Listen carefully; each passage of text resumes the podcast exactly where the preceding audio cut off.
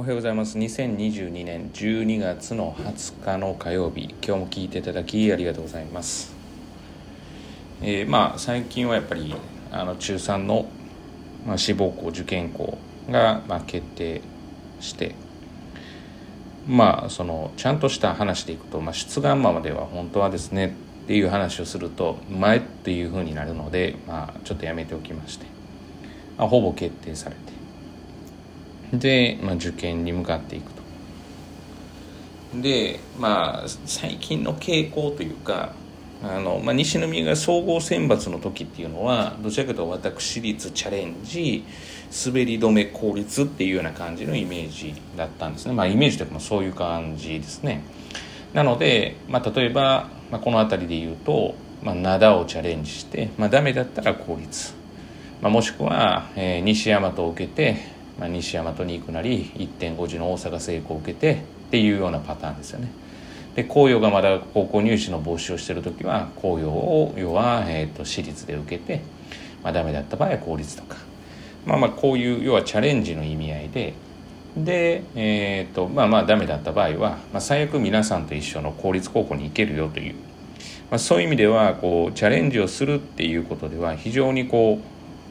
うんまあ、心強いわけではないですけれども、まあ、という状況があったわけですよね。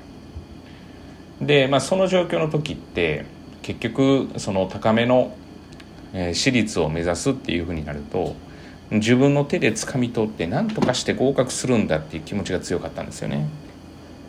でこれが最近その総合選抜じゃなくなったっていうことも意味合いとしてあるんでしょうけれども、まあ、内心がですね、まあ、兵庫県の場合は一般入試ですけれども1対1の割合なわけですね内心と当日の入試。で私はよく言うんですけれども、えー、当日の入試が500点 ×0.5 をする時点でイメージがですね内心がまあ4、4というふうに言うといいか言い,、まあ、言い過ぎなので、まあ、2対1みたいな内心2の当日1みたいなイメージになるわけですよつまり内申点の1点の重み、えーまあ、例えば内申点で10点上がったっていうことは当日の点数でいうと20点上がったっていうようなイメージになるわけですね。0.5の換算をするのでイメージの話ですよ。ちゃんと1対1のあの配分にはなっているんですけれども、まあ、そういうことを考えてもすごくこうもう受験前にある程度の結果が見えるって言ったら変なんですけれども、まあ、安心できたりもしくはあちょっとやっぱ厳しいなっていうことが、まあ、完全わかる、まあ、これはまあ総合選抜にはこの辺りがした理由と似てるのかなとは思っているんですが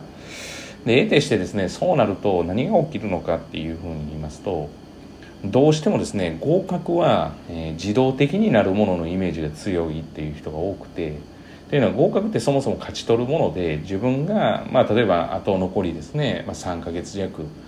えー、必死に頑張って成績上げて合格するんだっていうようなものが、えー、昔に比べたら、まあ、この辺の地域のですよ。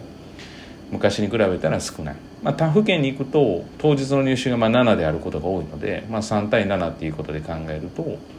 当然ながら入試が7なわけですからまあここから頑張らないと無理だよと。いうようなまあ、ことが起こりうるということですね。だからどうしてもこうなんか安心安全を求めてしまうところがあるので、まあ、これで合格できるんですかできないんですかってよく聞かれるんですけれどもまあおそらく大丈夫でしょうとか、まあ、10回受けたら10年分受けたら5回は受かるでしょうとか、まあ、私はそういう表現をするんですが。まあ、でも今の成績だったらですからだそれを、えー、いかにしてあげるかつまり自分でえー、合格を勝ち取るかっていう、まあ、この気持ちが大事じゃないかなっていうふうには思います結局守りに入るとですね、まあ、サッカーではないですけれどもなんかコスタリカ戦みたいにこう消化不良になってまあちょっと私サッカーあんまり詳しくないんでというふうに勝手に思ってるんですけれども。だからやっぱり攻めるっていうことが大事なのかなっていうふうにはあの感じていますし、えー、思っています。だから合格っていうのは勝ち取るものなんですよね。どんな理由があれ自分の力で今からの例えば3ヶ月頑張ればまあ要はある程度のまあことが生まれると。でその奇跡を生もうと思ったらやっぱり他の他府県に比べたら、まあ、正直言うと内心で決められてる部分があるので難しいっていうところかなっていうふうには思っています。さあ今から受験ですね。特に大学受験もありますからまあ、大学受験なんかもう自分でどれだけ合格できるかを勝ち取るものなので高校の時からその勝ち取るという感覚に関しては知っておいてほしいなというふうには思っています。まあ精神的なものですよね、まあ、どうしても安心安全を求めたいというのは分からないでもないんですけれどもでもこのヒヤヒヤのどうなるか分からないところを自分が合格した時っていうのこの達成感とかまあこれはゲームとかで得られる達成感とは全く違う格別なものですよね。まあ、よくお勉強だけできてもというふうに言いますけれども、えー、当然ながらまあそれはそうなんですけれども逆に言えば勉強もできなかったらね勉強もできてない道徳もないって言ったらダメなわけで。勉強ができることって別に悪いことではないですし。私はそういう達成感とか自分が目指したものに対してまあそうですね。こう得られる自信とかっていうのが身につくんじゃないかなというふうに常に思っています、えー、今日も聞いていただきありがとうございました、えー、よろしければフォローもしくはホームページ上だけですけれどもいいね、えー、を押していただけるとやる気になります。何かしらの質問疑問感想本当に何でも構わないです、